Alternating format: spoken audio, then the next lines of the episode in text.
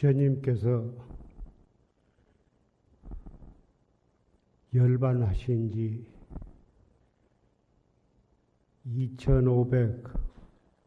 2552년이 되었습니다. 2552년이 된 오늘날에도 우리는 열반하신 석가모니 부처님을 현재 살아계신 부처님처럼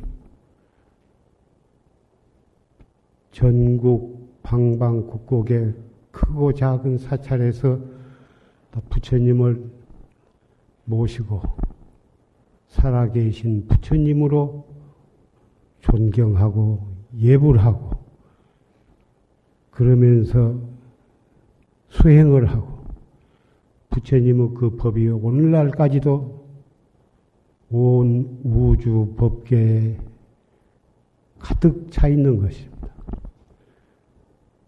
그러나 부처님께서 설하신 팔만 장경은 해인사의 경판으로 전해 내려오고 있고 그러나 부처님의 육성은 우리는 들을 수가 없습니다. 물론 확철대오에서 진리를 깨달은 분은 일월성진과 삼라만상 두두물물 위에서 부처님을 칭견하고 부처님의 설법을 들을 수가 있습니다마는 우리 깨닫지 못한 중생은 살아계신 부처님의 육성은 들을 수가 없습니다. 오늘 열반하신 지 34회가 된 조실스님의 추모제를 맞이해서 우리는 조실스님께서 설하신 육성을 녹음 법문을 통해서 살아계신 조실스님의 법문처럼 경청을 했습니다. 여러분과 같이 들은 바와 같이 법문 내용이 견성하셔서 견성하신 확철되어 하신 그 경계 그 경계에서 읊으신 오도송과 선지식과 법문답하는 그런 것을 생시에 설하신 육성으로 우리는 경청을 했습니다. 그래서 조실 전강 대종사를 조실로 모시고 정진하는 많은 선방에서는 열반을 하셨지만은 전강 대종사를 조실로 모시고 녹음 법문을 들으면서 정진을 하고 있습니다. 앞으로 50년, 100년, 몇백 년이 가더라도 졸심 법문은 육성으로 우리는 들을 수가 있어서 경전으로 된 글로 보는 것과 귀를 통해서 육성으로 바로 들은 것과는 우리가 받는 감동에 있어서 많은 차이가 있을 것입니다. 조실 스님은 어느 날 망공 스님과 용성 스님 두 선지식이 한 자리에서 용성 스님께서 행주좌와 어묵 동정을 여의고 일르시오. 이렇게 용성 스님이 물으셨습니다. 망공 스님께서는 아무 말도 없이 앉아 계셨습니다. 용성 스님께서 양구십니까? 망공 스님께서 아니요. 그렇게 두 큰 스님 내가 문답을 할 때 조시님께서 옆에 계시다가 두 큰 시임내가 서로 맥사리를 잡고 진흙구덩이로 들어가는 거 들어가고 있으니 법담이라고 하고 계십니까? 그러니까 용성 스님이 수자가 일러보소 조스님께서 물으십시오. 어묵 동정을 여의고 일르게 조스님께서 답하시기를 어묵 동정을 여의고 무엇을 이르란 말씀이오? 이러한 내용이 녹음 본문에 있습니다.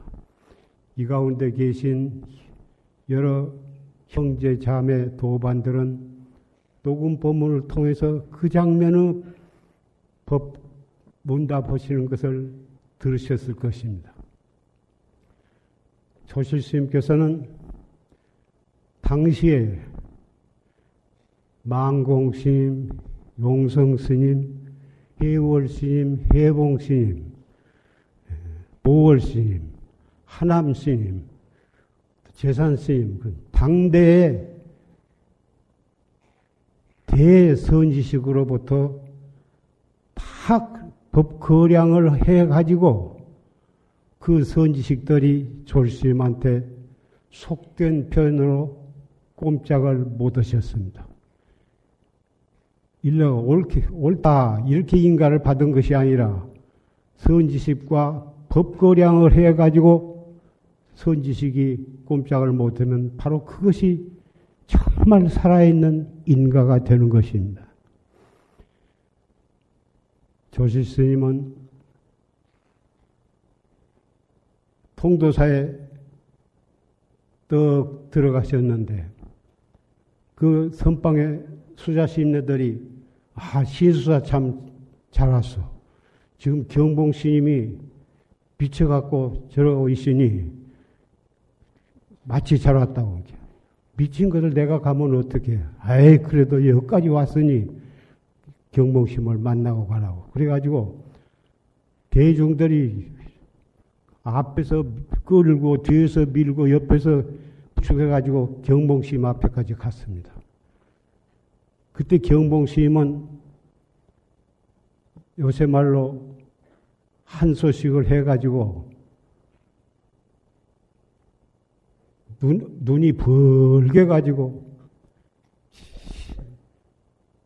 점잖은 신도분이 오면 너 네 서방하고 끌안고 자는 것이 무엇인 줄 아느냐?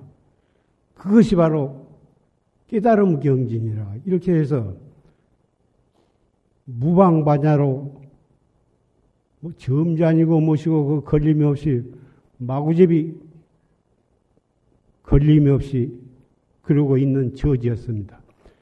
졸스님이 수자들한테 끌려서 또 경복스님 앞에 가가지고 원상을 또 그려놓고 이베타 부리바타 하니까 경봉스님이 원상을 이렇게 뭉개버렸습니다.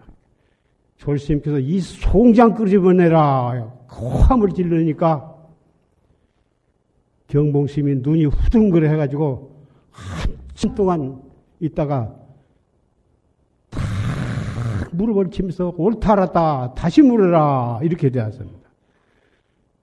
기상이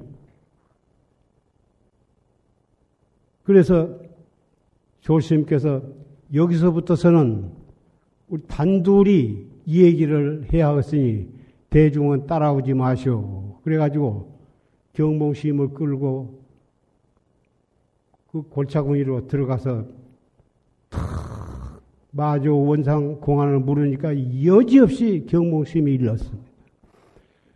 그래가지고 경봉심은 그 미친 기가 가라앉고 33살밖에 안 되는 청년 수자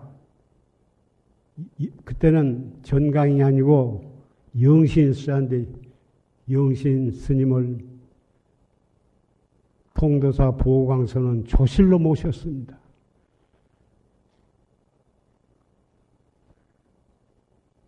그 뒤로 졸심은 전국 주요 선언의 조실을 영임을 하신 것을 방금 여러분들은 졸심의 양력 소개에서 잘 들으셨을 것입니다. 제가 이런 말씀을 한 것은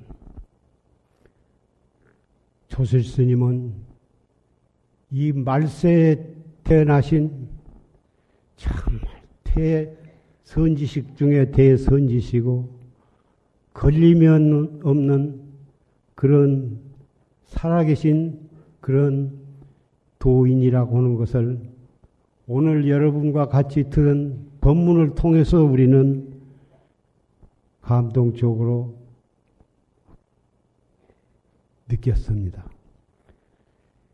우리는 세상은 비록 말세가 되어서 온 세계가 우리나라뿐만이 아니라 정치니 사상이니 주인이 해가지고 명예와 권리와 이 끝에 눈이 어두워 가지고 서로 피투성이가 되어 가지고 싸우고 있는 이러한 말세지만 우리가 정법이요 최상승법인 이 활구참선을 의지해서 조실스님은 녹음 법문을 들으면서 정말 철저히 정진을 한다면 누구라도 큰 깨달음을 얻을 수 있으리라고 확신을 합니다. 오늘 조실스님의 추모제를 여러 형제 자매 도반 여러분과 같이 이 추모제 참여해서 졸시의 법문을 다 같이 들은 이, 이 감동을 여러분과 함께 앞으로 이 생명이 다할 때까지 그러한 마음으로 정진을 하게 되기를 바랍니다.